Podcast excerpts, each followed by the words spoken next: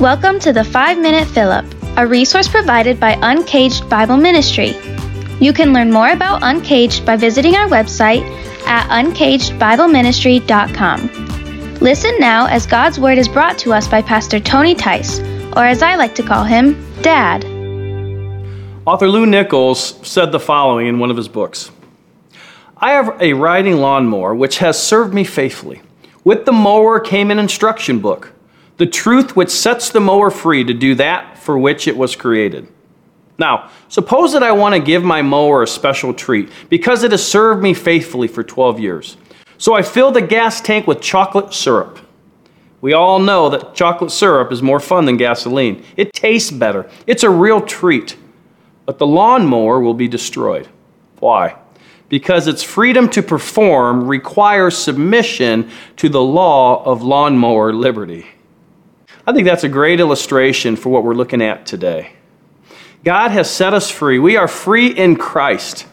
But in that freedom, we are to use it to serve others and to submit to one another. And so, in today's passage, Peter discusses this idea of submitting, and specifically the wife submitting to her husband. Let's take a look. Verse 5 and 6 of chapter 3. For this is how the holy women who hoped in God used to adorn themselves, by submitting to their own husbands. As Sarah obeyed Abraham, calling him Lord, and you are her children if you do good and do not fear anything that is frightening. Now, there's a lot there, and there's some things in there that might be a bit challenging to hear. And so I want to walk through some of it. We won't cover everything in this, uh, these verses, but I want us to understand this idea of submitting. Um, again, I, I, mentioned this, I think, a couple days ago in the video, but uh, submitting is not a bad thing. We are all called to submit in different ways. And so, for a wife to submit in the relationship doesn't mean she's a doormat, doesn't mean that she's less important than her husband. It's just that God has designed the husband and the wife to have different roles. Both of them are to disciple their children, both of them are to um, glorify God. But God has called the husband to be the head of the household, and He's called the wife to be the helpmate who helps him lead well. They are partners, they work together. And in this passage, he talks about Sarah and how she was an example.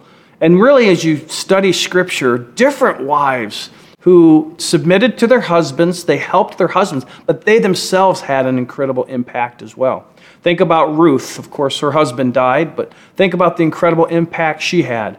Uh, Esther, her husband wasn't a believer, but think about the impact that, and lives that she had.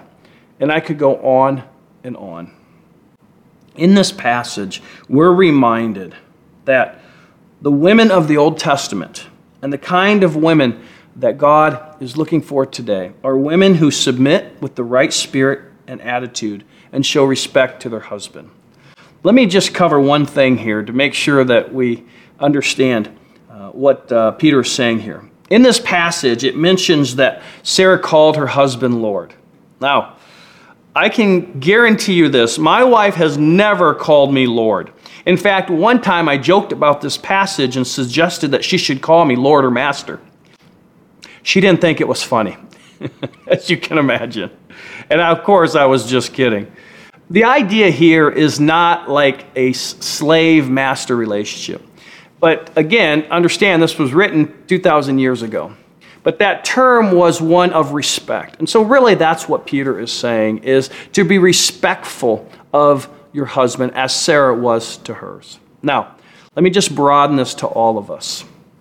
Not only are we to be submissive, we're to be respectful to those around us.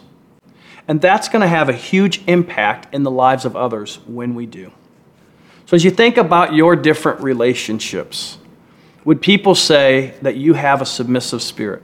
Would people say that you are respectful to those around you, maybe even those you don't agree with?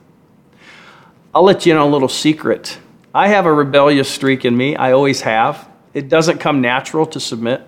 But I've discovered in my life the more that I daily submit to God and His Word, the more He helps me submit to those around, around me. And so, my encouragement for all of us is are we respectful? Do we have a submissive spirit?